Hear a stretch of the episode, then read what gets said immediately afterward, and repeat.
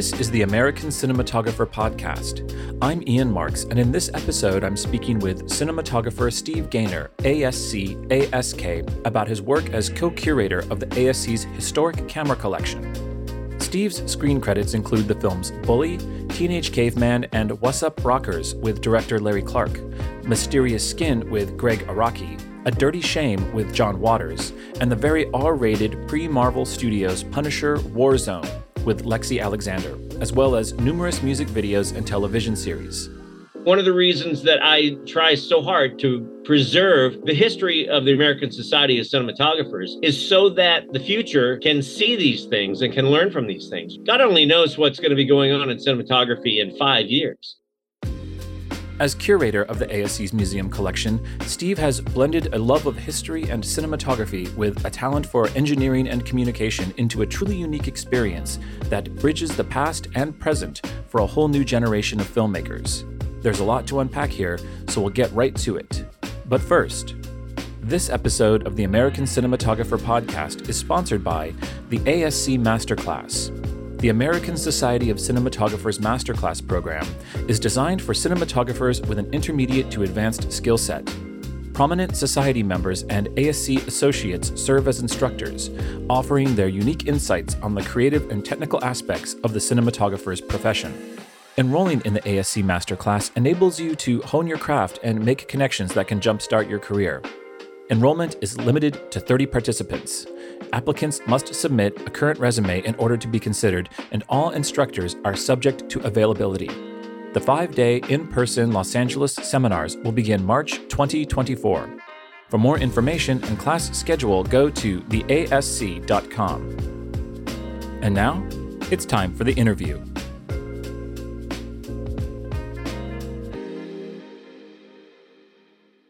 Steve, it's so good to talk to you again. It feels like it's been a while. We've kept in touch, but we really haven't had any lengthy conversation in some time. You know, we haven't hung out since packing things up for the uh, restructuring of the building. That was a long time ago. Yeah, it was like 20 years ago. You, me, uh, first it was you and Jon Witmer, the former managing editor at the magazine, who's now at Panavision.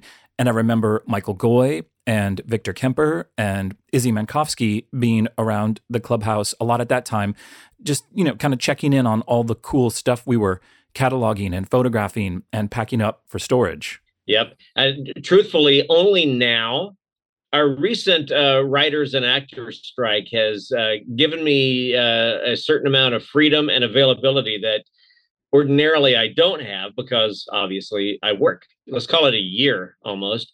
I have spent a lot of time, and there were certain items that still had not been unpacked. And I'm happy to let you know that we did a fantastic job, and uh, nothing uh, fell ill due to being wrapped up in the bubble wrap for that amount of time. You know, I was concerned because it is a petroleum product, but I uh, I am really happy to tell you that uh, everything came out uh, just rosy and beautiful, and as it was when we packed it away oh so long ago. You know, you were, I'm guessing, uh, 11 then, so uh, and it feels like it. No, I was in my early 20s, so I, I might as well have been 11. Um, you said that you've been working, and I know that you've done some producing and directing lately, but you're still primarily a director of photography. Is that correct? That's right. I'm primarily a cinematographer. And uh, just prior to the strike, uh, I finished an Amazon show called With Love.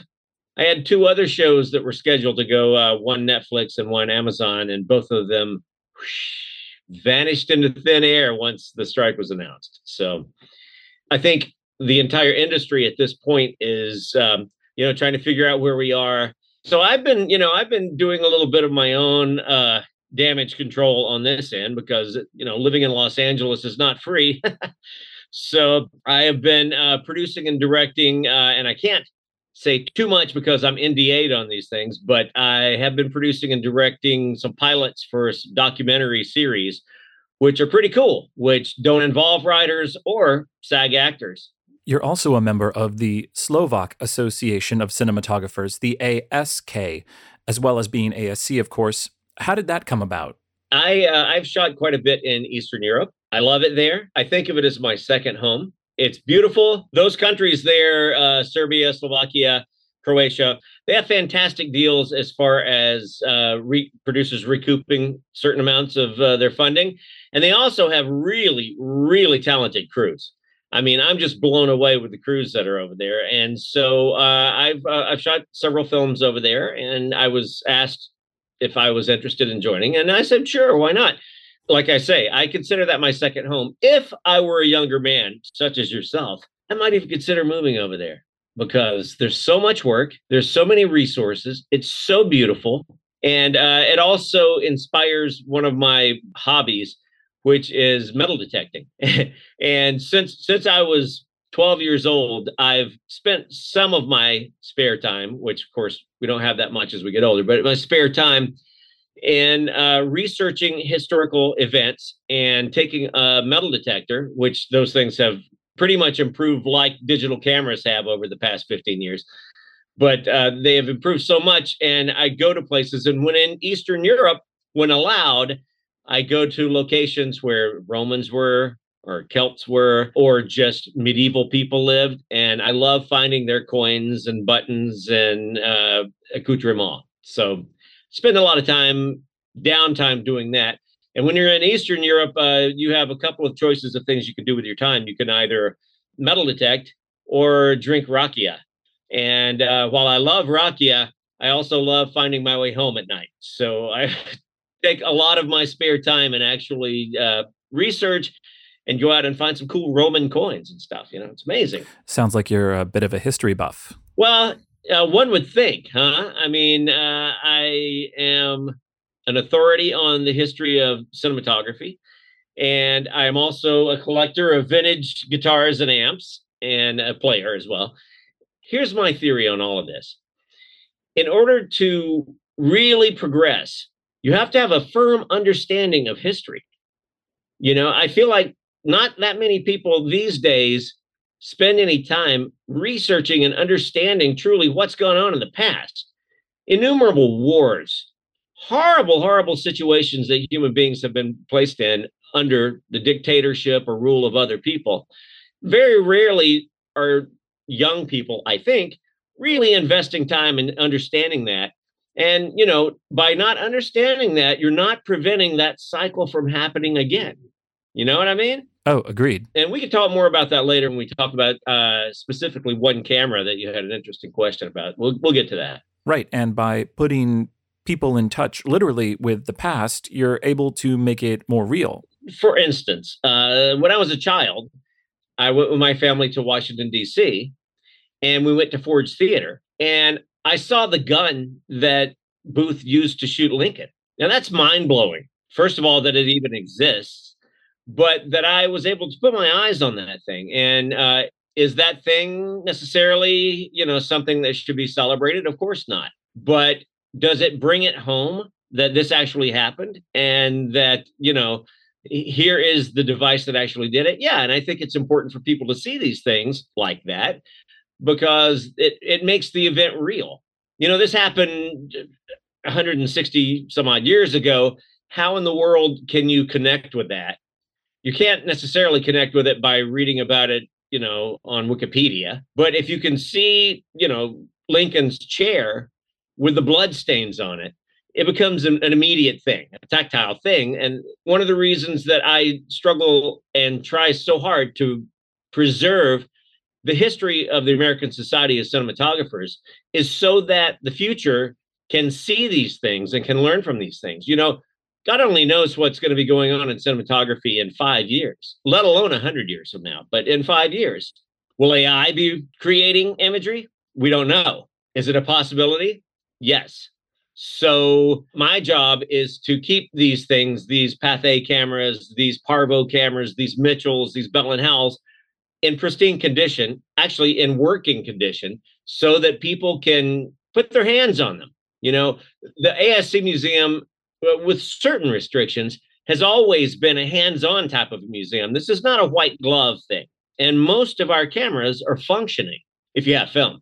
So when I'm bringing students through or when I'm giving a tour to whomever, it's important that they crank the camera. It doesn't hurt the camera. The camera loves it. It wants to be cranked. But to turn a camera that was used a hundred years ago, 110 years ago, it suddenly makes it real. You know, we've all seen the images, the video images of guys cranking cameras, but we haven't all turned the crank. And to me, it's really important to turn the crank. You know, then you get it. You're you're there. You're where the cinematographer was. You know, and and your depth of understanding of the history and the meaning of cinematography is so much deeper. You know, it's so much more important. I, that's that's my feeling anyway. That's why I do it. How did you become the curator of the ASC Museum? Around 1998, I was shooting shooting a lot of these things called infomercials. Uh, they are rarely seen today, but essentially it was something that looked like a talk show, but in fact was a long advertisement. You know, guests would come onto the set and sit with the host and talk about their products. So uh, it was horrible, but I had to start somewhere. Now, shooting these things, and I learned that there was this thing online called eBay. And so I started browsing it and I started seeing vintage cameras. Well, that really piqued my interest because I was very much interested in the history of cinematography. And that began by me reading a book by Joseph Walker ASC, who was Frank Capra's cinematographer. The book is called The Light on Her Face. It's a fantastic book and it inspired me and made me, you know, thrilled about the idea of cinematography. Of course, I was under the impression that a cinematographer was setting lights and, you know, setting up these incredible dolly moves and uh, making art when later I would find that probably a good 60 to 75% of cinematography is negotiating with producers and trying to get that gear to use and also, you know, just trying to get the gig. So I started buying cameras and I started learning about the vintage gear. And I heard that there was a, a, museum at the ASC for cameras. Now, of course, the ASC clubhouse was the veritable temple of cinematography, still is. And I went to the gate and I pushed the buzzer and they just opened the gate. and, and I went inside and I walked into the building and it was very dark. And there were a couple of elder statesman members I won't mention any names, but they're they're gone now. And uh, they were they were in the back, and I walked in and I started looking at the cases, and one of them said, "Can I help you?" And I said, uh, "Yes, I just came to look at the vintage cameras." And he goes, "Would you please leave?" so I left.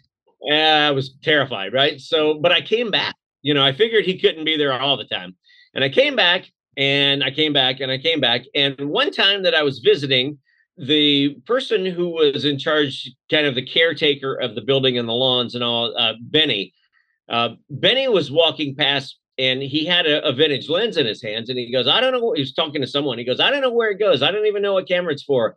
And I looked and I said, Oh, well, that's a lens for the Technicolor camera.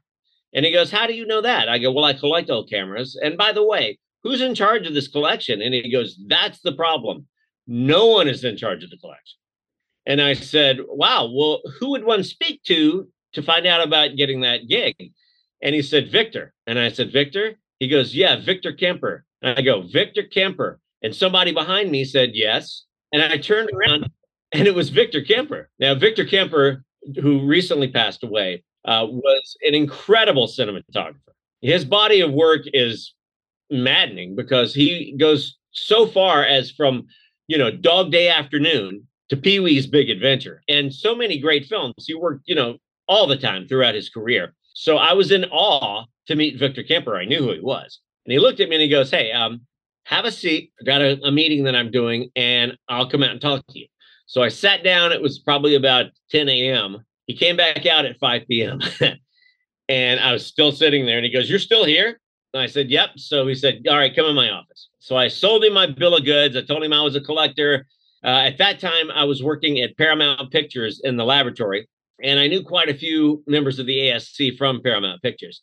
So he goes, Well, I'll bring this up to the board at the next board meeting. And luckily, many of those board members were cinematographers that I'd met at Paramount.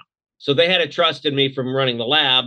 And I was made the curator of the ASC's camera collection. That's a long time ago.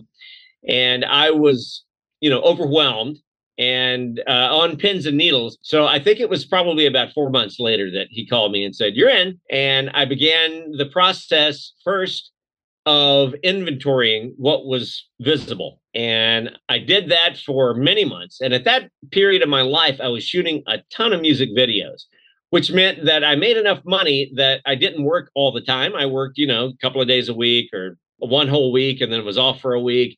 So I had a lot of free time. And I spent that free time inventorying and organizing the collection to the point where I was convinced that I had it set up. And then old Ben Taguchi once again came to me and goes, Hey, can I get you to help me with something? And I said, Sure. So he led me outside of the building and around back, and there was a wrought iron gate on the bottom of the building. He unlocked it and opened it up. And he goes, Look in there. And it was like Raiders of the Lost Ark or something. There's cobwebs and dust, and a, there was a vent that sunlight was coming through and making a ray of light. And I couldn't believe what I saw. I saw dozens of vintage motion picture cameras sitting on the dirt underneath the ASC clubhouse, just sitting there. And I was like, oh my God, you know, first of all, my, my, first thought was, where the hell am I going to put all this stuff? The second thought was, oh my God, you've got, you know, wooden leather covered Pathé camera sitting on the dirt. So I was terrified that, you know, termites, we have a lot of termites here in California. Uh, terrified that the termites had uh, made had their way with the cameras, but unbelievably, because of our the arid conditions that we had at that time, uh, none of them were damaged. And just all required a good dusting and cleaning up, and maybe a little bit of uh, Mitchell camera oil to get them to running again. So, uh, and uh, in a nutshell, that is the story of how I came to be this, the curator of the ASC's camera collection. Um, now, at that time, what was the purpose of the collection, such as it was? Uh, the, the collection began under the auspices of Arthur Miller, ASC. And he started it with one of his Pathé cameras. And we now have two of his Pathé cameras, but he started it uh, with one of his Pathé cameras.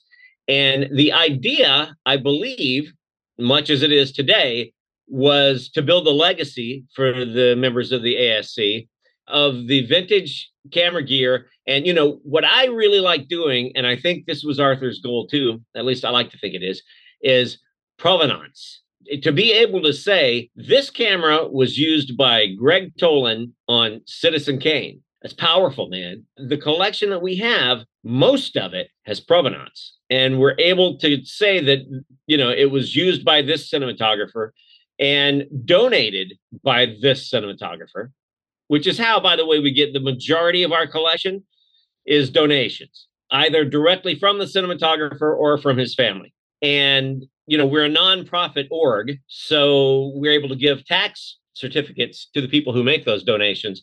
So they're not really just giving it away, they, they get something back in kind. But first, Arthur Miller and Charles Clarke actually really built the collection up. He is uh, responsible for one of our most valuable pieces, which is our original Edison kinetoscope. You know, there are six of those known in the world and we have one. Uh, he also gave one to the Academy, and that is actually at the Margaret Herrick uh, Library right now. If uh, anyone goes there, they can see that one there. But we have one, they have one, and then there are four more that are spread around the world. So uh, the original kinetoscope, in case uh, no one knows what that is, was what Edison initially was showing his motion pictures on. He wasn't projecting originally. He was using a kinetoscope, which is a box that has a loop of film and a light, and you can look inside and you can watch that loop of film play after you paid. So Edison you know, specifically wanted to be paid, as do we all. Sure, you got to get that nickel. The nickel, particularly because you know you do know that those theaters were called Nickelodeons, and that's where that term comes from. Uh, so you know, of course, the Lumiere uh, brothers uh, in uh, in France began projecting, and shortly thereafter, uh, Edison worked uh, with his engineers, notably uh, WKL Dickson, in order to uh, begin projecting in the United States. Uh, whereupon the early movie theaters, uh, a, a, really popular one, one uh, in particular that the Warner Brothers used, uh, were funeral homes. They already had the chairs. the kinetoscope is that still in working condition? Absolutely. You know, I would say 80 to 90% of our collection is in working condition. Some things are just broken and uh, they're kept broken because they were broken while in use. Other things uh, are impossible to replace certain pieces without it being too obvious and you know look like a forgery. But the majority of the cameras uh, have been cranked or plugged in because we we do have cameras, many cameras that were used after the hand crank era. You know, we have all the way up into modern cameras we have a prototype of the red camera the red of, of the red one. We have a, a, panavision genesis camera. We have an Arri alexa. You know we have we have the the earlier cameras in, in the digital age. All the way back to the very beginning we have a lumiere camera a very early one with the round perforations not the edison perfs but again you know provenance makes the world go around when we're talking about collecting and that's been my goal from the very beginning was to make certain that uh, the names of the cinematographers and the films were associated with the pieces that we have. What kinds of objects are in the collection other than the ones that we've talked about? Well we do have a small collection of projectors though that's really not uh, what we're about. You know cinematographers ordinarily wouldn't have that much to do with a projector. That's something that was uh, post basically uh, but we do have a large collection of cinematographers' personal possessions, like light meters and uh, viewing filters, and uh, you know, just the the stuff of an everyday cinematographer. And those things changed over the years. You know, initially cinematographers would carry you know paintbrushes and nets that they would burn with cigarettes to burn holes in so that certain areas weren't diffused with the net and um, net frames and scissor. You know, you wouldn't think of a cinematographer necessarily today valuing uh, a pair of scissors in his kit. But in the early days, that was a very valuable tool, you know, because you were cutting mats or nets or what whatever you might need to work on your camera a lot of things you couldn't call Panavision or Otto Nemenz or Keslow and have a tech drop by set real quick if you were out in the desert with a couple of 2709s shooting you had to know how to fix the things yourself. So you wanted to have for instance i recently took in a donation of the great elmer dyer asc's uh, possessions and he had all sorts of tools in his kit because you know he was an aerial cinematographer. That's probably what he's the most famous for is his aerial work. He had to mount the things you know? The the grip crews back in that silent area were not the same as they are today. Today the grips take care of a lot of the mechanical stuff that has to happen on set. But back then uh, the cinematographer was pretty much on his own and had to figure out rigging and such and uh, you know rigging a camera into a biplane that's going to be upside down is a, a, challenge i would have to assume. I've never done it myself but that's uh, elmer did it a lot and so you know his his ditty bag that was part of that collection had uh, all sorts of tools in it. And uh, it was you know kind of it was very entertaining and somewhat astonishing to see what he drug around with himself. One of the most striking things about the collection is the amount of handmade objects. Uh, one of my favorite pieces was this tin viewfinder. It was just like a thin flat piece of metal that had been hammered into the shape of a director's viewfinder. Right. Uh, do you remember whose that was? Uh, you know, I'm I'm uncertain because that is one of the very few pieces that is in the collection that I don't think has direct provenance with the cinematographer, but it is on display in the boardroom right now. I, I know exactly where it is, and I know exactly what you're talking about.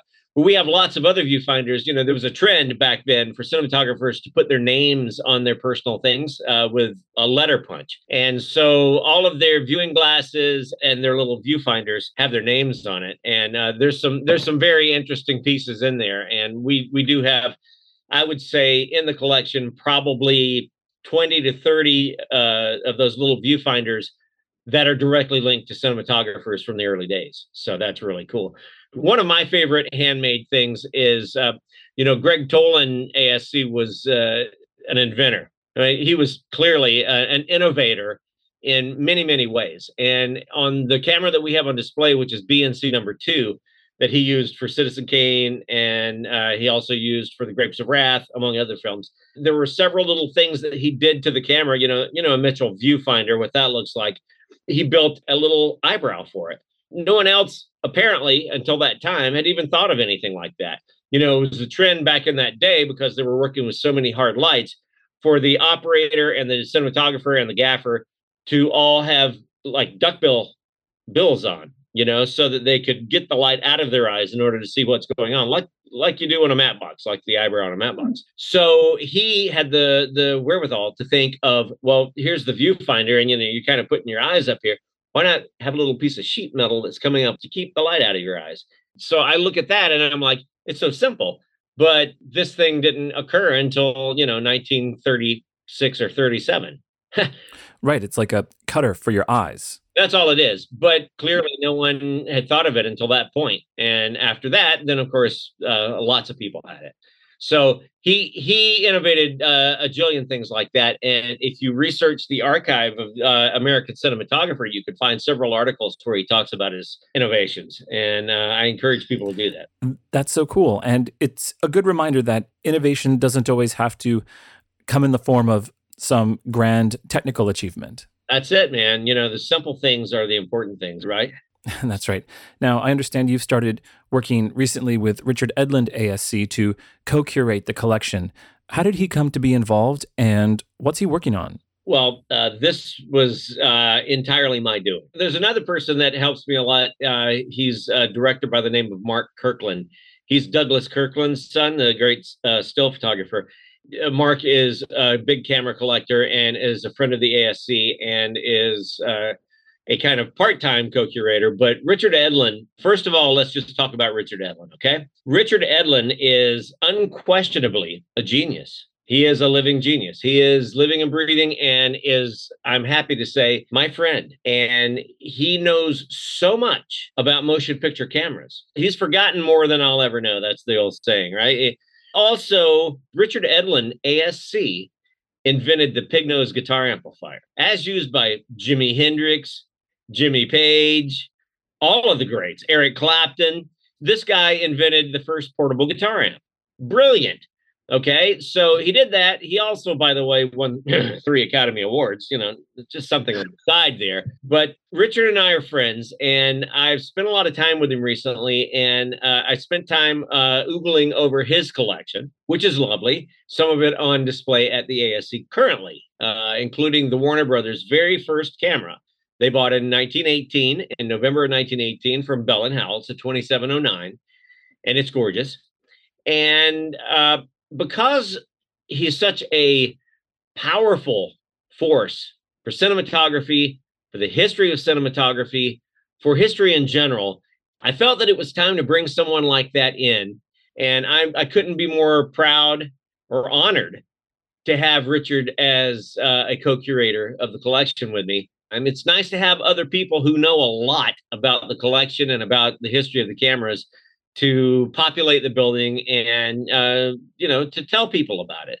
That's that's what we're really focusing on right now. I've worked uh, been working a lot with uh, David Williams at American Cinematographer and with the website and all of that, and we've been doing these little videos called Museum Minute.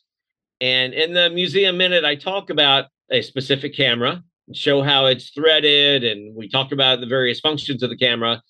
And uh, those are on the website. And what we what we've just done is create QR codes for each camera and each thing that's in the museum. And when people go there in the future, they'll be able to train their phone or Apple glasses or God knows what in the in the future at the QR code and the video will come up and uh, my goofy face will pop up and say hey, this is the mitchell standard camera that was uh, used by Mary Pickford. Charles Rosher, as he actually hand cranked this camera shooting Mary Pickford's films, blah, blah, blah, blah, blah. So uh, I'm thrilled that now there's going to be a historical record that's easily accessible by visitors and doesn't necessarily require me to be there or Richard to be there. But I, I have to say, my happiest times are uh, when we're both there. Let's talk about some of the crown jewels of the collection. We've already mentioned two cameras in passing, the first one being Gregg Toland ASC's Mitchell BNC number two, which we know was used to shoot films like Citizen Kane and The Grapes of Wrath. How would you describe this camera for those who aren't familiar with Mitchell cameras? Well, the Mitchell BNC camera is a relatively large, quite heavy motion picture camera. If you think of, uh, you know, what most people think of a old time movie camera with the Mickey Mouse ears magazine. It's that camera housed inside of a metal and uh, composite blimp so that it's quiet, so that you can shoot sound with it. Because, you know, the early cameras that were during the quote unquote silent era made a lot of racket and it didn't matter. But once sound became a thing, they shoved cinematographers first into a booth. And then shortly after that, uh, cinematographers began uh, demanding that, you know, some sort of silencing blimp being manufactured for the camera. Ultimately, the Mitchell camera came along and made their own uh, BNC, blimp noiseless camera. That camera, which, like I said, weighs quite a lot, numbers one, which was a prototype, and numbers two, number two, was purchased by Samuel Goldwyn. Now, Samuel Goldwyn was a mentor for Gregg Toland ASC, who began his career as a camera assistant for Sam Goldwyn. And I actually have in my own personal collection a bunch of Gregg's contracts with uh, Sam Goldwyn. And he actually was uh, in the beginning working for $75 a week. And at some point graduated to $150 a week as a camera assistant. and then, you know, of course, made more, but not that much more. You'd be shocked. Uh, of course, that amount of money back in the 20s was quite a bit more than it is today. So when I became the curator, I made it a point I said, there are two cameras that I must find for this collection. One, the camera used to shoot Citizen Kane, because it is arguably one of the most famous and revered motion pictures ever. And two, the camera that w- Billy Bitzer used with D.W. Griffith. The Toland camera was a lot easier. I asked around all the aged members of the ASC at our monthly meetings and finally uh, ran into a guy named Sol Negrin, who was a lovely man and actually was one of the people who voted me into the ASC as a member. Sol Negrin uh, had used the camera when he was shooting the television show Kojak. That's my grandma's favorite show. right? So he had used the camera and he knew that there was a gentleman by the name of Burgi Contner who owned that camera. So I had that information. Well, I started asking around about Burgi Contner then. And another of our members, good friend of mine, Roy Wagner ASC, who's also one of the people who voted me into the ASC as a member. And he said, Hey, I know Jimmy Contner, Burgi's son. He's a director, cinematographer. So we reached out via Roy to Jimmy Contner, and the camera indeed was still in their possession, was in storage, doing nothing. We suggested that it be put on display at the ASC, to which he agreed and then sometime later actually turned his initial loan into a donation to the ASC. So I got the camera, had it here. Uh, the, this at one time was uh, not a guitar studio, but was a uh, a machine shop for me, and I had a vertical mill and a lathe and all sorts of things that could rip your fingers and other digits off. So uh, ultimately, I got rid of that. But brought the camera here and it had uh, been utilized as a rental camera and had been painted blue. It had had the original Mitchell black crinkle finish taken away in a blue, like epoxy type of a finish, kind of a bowling ball type finish, had been put on it. So I removed that finish. Then I took the camera to Ken Stone from Stone Cinema Engineering in Pine Mountain, California, and said, Ken, I need you to unreflex this camera. The camera, somewhere probably in the late 60s, had been reflexed. You know, the early cameras, you didn't look through the cameras. You couldn't like like in uh, a modern day camera, you look through, you can see the image you're shooting. It wasn't that way. You could maybe look through and focus and frame, but then you had to move that tube out of the way and put the film in front of the lens. And so you would look in a parallax viewfinder on the side, but this camera had been reflexed, meaning that it had had a pellicle prism placed inside of it so that when the film was exposed, it was blocked, but then as the shutter came around, it would open and you could see through that prism through the lens. And that was not original. So Ken Stone removed that and he is such a mechanical genius. He made it so that you can't tell that it was ever that way. And then became the great challenge of finding black crinkle paint, which had been outlawed in the United States because it seems that it was a carcinogen it's a different story for a different day, but I definitely did some uh, covert work uh, with the camera in the trunk of my car and me crossing borders in order to make that finish happen. But that's a long story. So then that camera came and is now, hopefully now and forever, on display at the clubhouse. And as I said, The second camera that I was looking for, of course, would have been uh, a Pathé camera that uh, Billy Bitzer had used with D.W. Griffith. Before we go on to that, um, when you embarked on this journey of looking for these two cameras, how sure were you of their actual existence? I wasn't. There was no guarantee that I was going to find these things. It's just that I was realizing, you know, cameras aren't like a broken dish that you immediately kind of toss into the trash. Well, I mean, some people probably try and glue them back together, but the majority of them are thrown into the trash. Cameras aren't that way, you know, because they hold a certain intrinsic value. And I had a suspicion that these things existed, especially since I realized after viewing the collection at the ASC that there were many, many cameras that existed I had no idea still existed. Lots of them. Like, for instance, uh, in our collection, we have a Hahn-Goerz camera, which is an incredibly rare uh, German hand crank camera. We have a Russell camera, which is a Bakelite bodied hand crank camera that's incredibly elusive. We have many, many things that are just, you know, unusual aside from the regular cameras that you see out there, like Mitchell's and Bell and Howell's, and you know, there are a lot of Pathé cameras out there and a lot of Debrie Parvos. I mean, go on eBay and you'll find a Debrie Parvo. They're always for sale for three or four grand.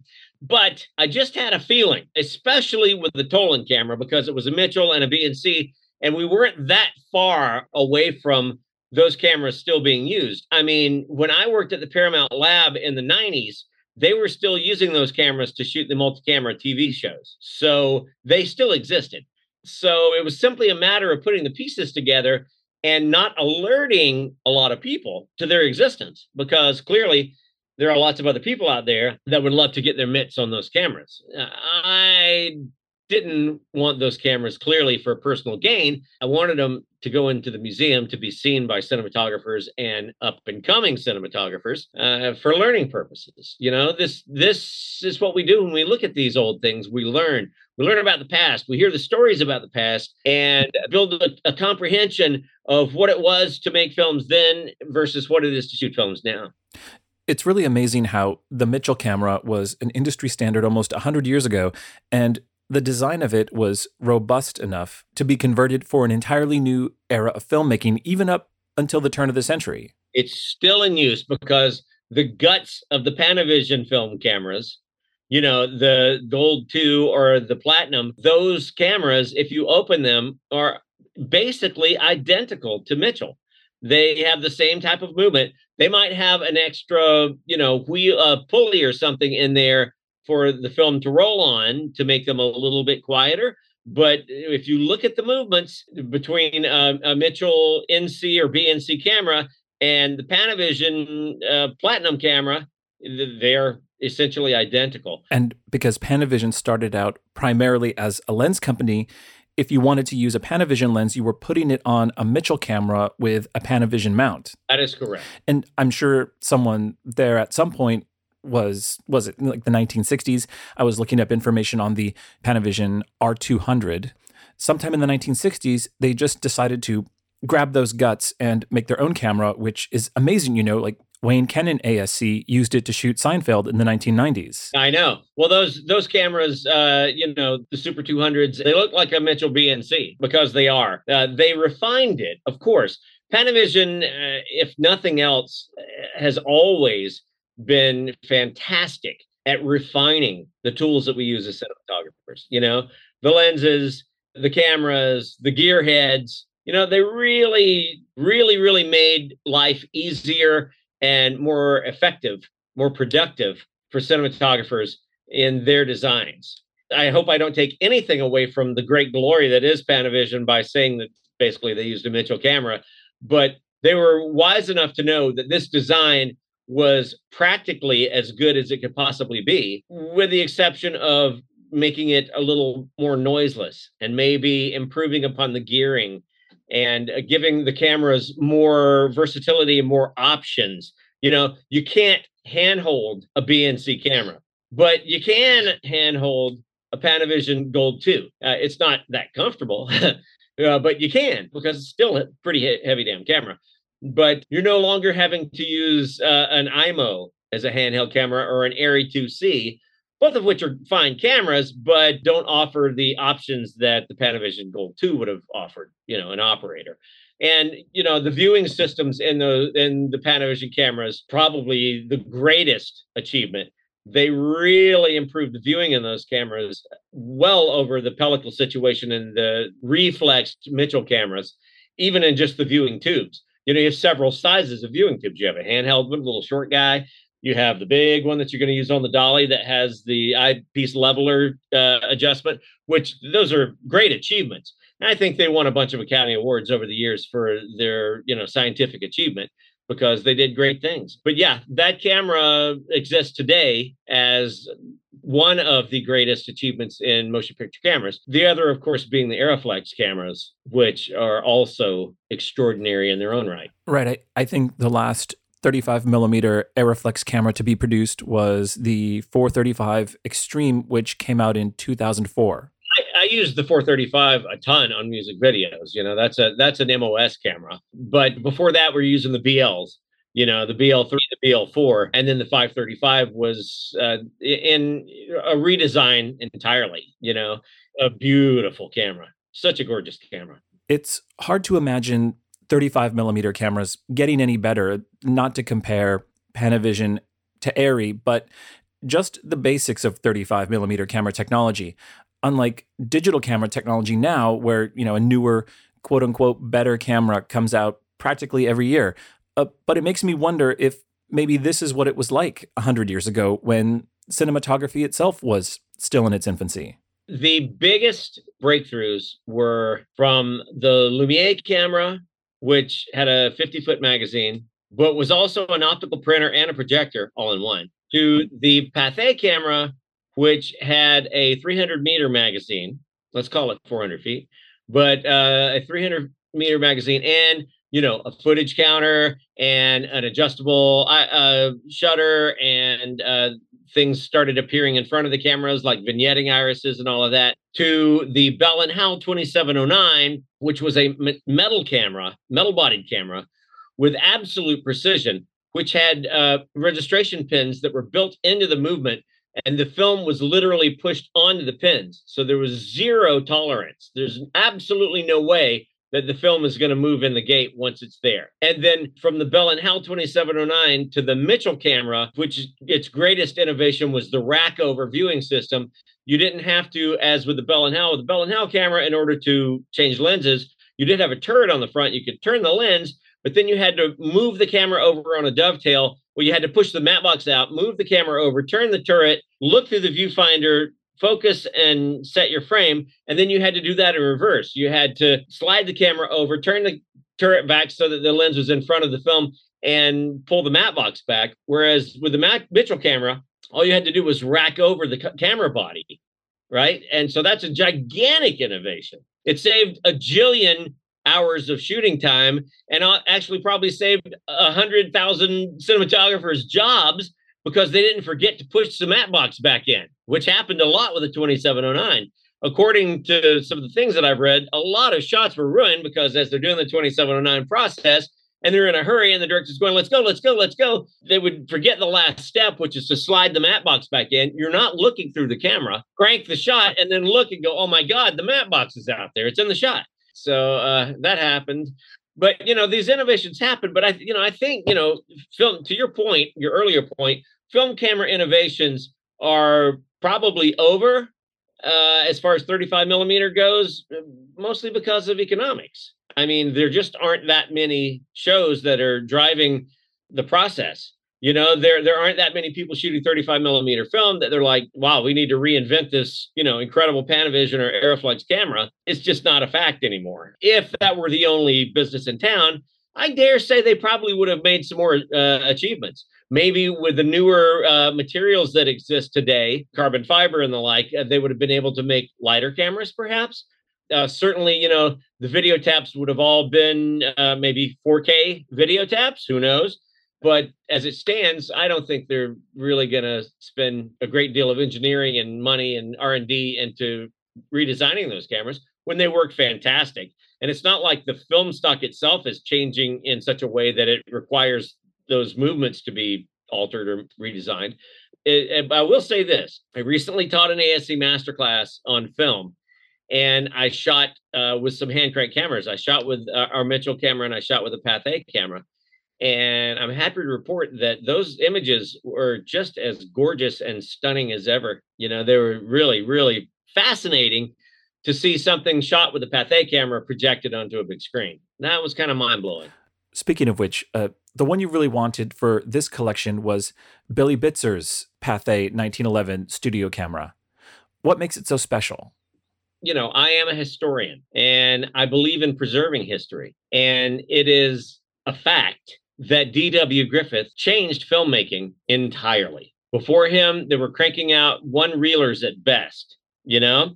And uh, before him, many of the innovations that he and Bitzer utilized maybe had been tried but hadn't been perfected. You know, so certain things like in intolerance specifically, in intolerance, the giant dolly booming shot. People had never seen anything like that.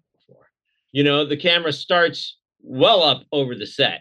And as it pushes in, it gradually drops. That was mind bending for people in, in the theaters. You know, before Griffith came along, people couldn't even understand really how a medium shot existed because where's the person's legs at, right? Griffith brought all of these innovations into the cinema dialogue. He made these things every day. Now, while some of his choices of subject matter, most specifically The Clansman, which was a racist, awful book that uh, he renamed The Birth of a Nation, a pretty darn horrible topic for a film, let's be honest. That being said, we can't ignore the innovations that he created. We can damn him for his content, but let's not damn the process. Now, while Bitzer's camera may have shot what was unquestionably a racist topic film, it also shot dozens of other films. You know, before uh, Karl Struss and other cinematographers took over for Bitzer with Griffith, that camera was used. I mean, it did work on Intolerance. It did work on Broken Blossoms. It did work on Way Down East, right? It did work on the all these other films. So I felt that because it had helped innovate so many things in the history of cinema, that it was a valuable piece and deserved to be on display you said you wanted people to be able to learn from the ASC's camera collection, uh, but what has curating it taught you about the art and craft of cinematography? So very, very much. I'm, I'm really, really fortunate that I've been able to spend the time that I have with the collection, and not only with the collection, but with so many members of the ASC because I'm there quite a lot. Being around all of those people obviously you know it's like osmosis. You you just you, you soak it in. I've had conversations with cinematographers over these many long years now like conrad hall. What a treasure. Like vilmos zsigmond. These people like vittorio storaro. These people i've hmm. sat with and i've had conversations and we've talked cinematography. And at the same time we've talked the history of cinema. And i've been able to show them things in the collection and they've had recollections of oh you know I know about this thing and this was used in such and such a way. In that regard, I have learned a great deal. But simply in understanding the mechanics of the the mechanisms, not to be redundant, uh, themselves, just understanding and looking at progress and how things evolve. You know, the evolution of cinematography is kind of stunning because we went from it not being anything at all, not existing, to people being entertained by it in a short manner of time. And so much so that it became a multi, multi billion dollar business. Who knows after 100 years, a trillion dollar business that it's been and is still here. You know, we're still out there telling stories. So to me, getting to spend my spare time, it's not just about having the old cameras and cranking the old cameras and hanging out with them and all that. It's about respecting the art and craft of cinematography and how it's changed. And it's kind of afforded me uh, a set of goggles to look at how it's currently changing and how it's changed so much over the past few years. And one could say that at the birth of HD, the images weren't necessarily super great. they kind of sucked. But at a certain point, we as cinematographers were very often required to use cameras because the budget suddenly couldn't support the use of film. We can't, you know, process and run it through telecine. You can't do that anymore. It's, oh, it's too expensive. Well, gee, six months ago was no problem, you know, but now it is. Well, cinema is changing again. And even as we speak, it's changing. And it's very exciting to to view all of this. I guess I'm a fortunate person in the time that I was born because I'm able to have worked in film, worked in HD. You know, I've been able to use utilize all these tools. I had hot lights, now I've got LEDs, right? I had to use process trailers, and now I have volume walls, you know, all in the same career. That's kind of crazy, you know, when you think about it. If you're a baker and you make bread, you're probably using basically the same techniques that were used 2000 years ago, right? So that hasn't evolved in the same way that cinematography has. And that's an important thing to keep in mind. It's important also to look forward and say, where are we headed? And I'm going to leave that to everyone else's point of view. But I think there are some strong indicators of where cinematography may be headed in the short term and the long term. And I think it's important for people, just like we've evolved over the past, to pay attention and look at what's about to happen and be a part of it. Don't be a victim of it. Hmm? Right. It's like to know where you're going, you have to remember where you've been. It's important to look at those changes that have happened over the evolution of cinema.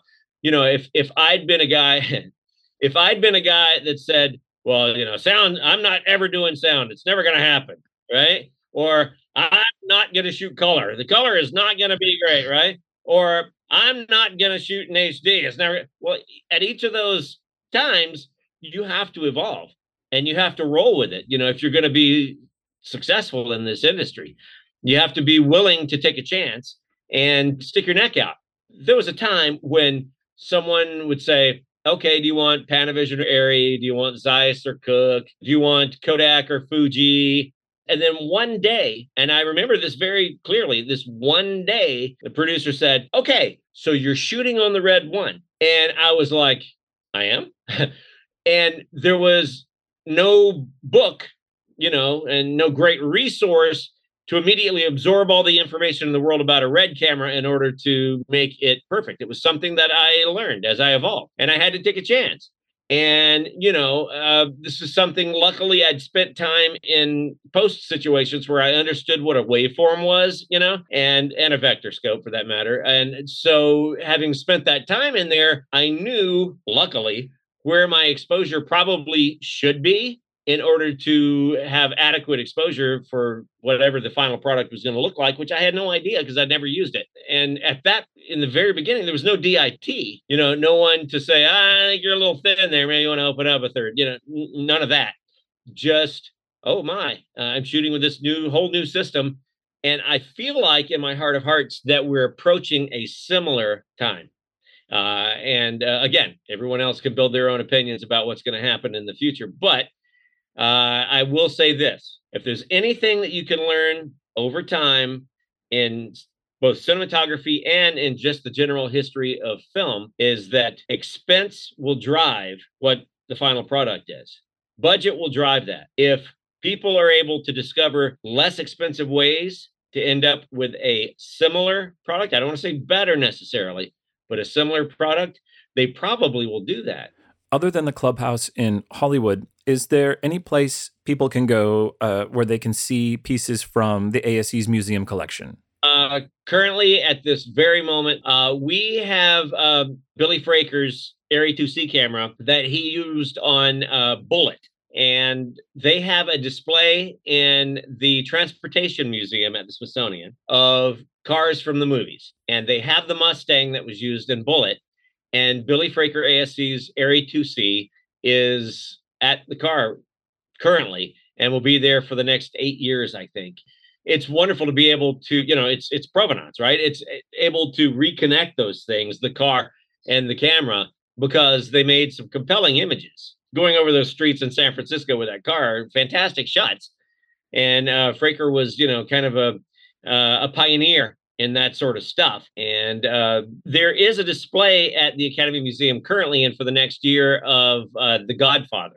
And I helped the folks at the Academy Museum curate the camera aspect of that collection. We got the proper Mitchell BNC camera with the proper Worrall gearhead with the proper dolly so that it looks exactly like the camera system used on The Godfather. Whether or not that's the exact camera, we can't be for sure because we haven't been able to locate the camera reports.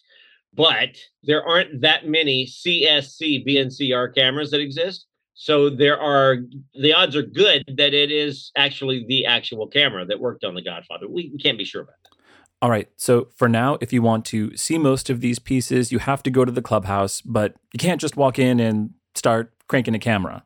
You need to contact me if you really want to get the nickel tour there have been people who managed to get in and look around, but you don't get the stories and you don't get to turn the crank. But you know, for everyone out there, if you want to go to uh, the ASC website and uh, dig around, you'll find those museum minutes. And you know, if you do happen to find yourself in Hollywood, and I don't happen to be working on a film or a television series, I'd be more than happy to show you around. Come and uh, check things out. It's a great place to learn. And it's also, you know, just a fulfilling place to be because it is the temple of cinematography. There's nothing like walking through those doors, realizing that all of the greats have walked through those doors at one time or another. Year after year, that feeling never goes away.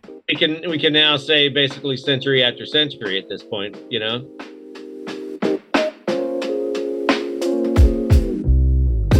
That was Steve Gainer, ASC ASK, talking about the ASC Museum and Historic Camera Collection.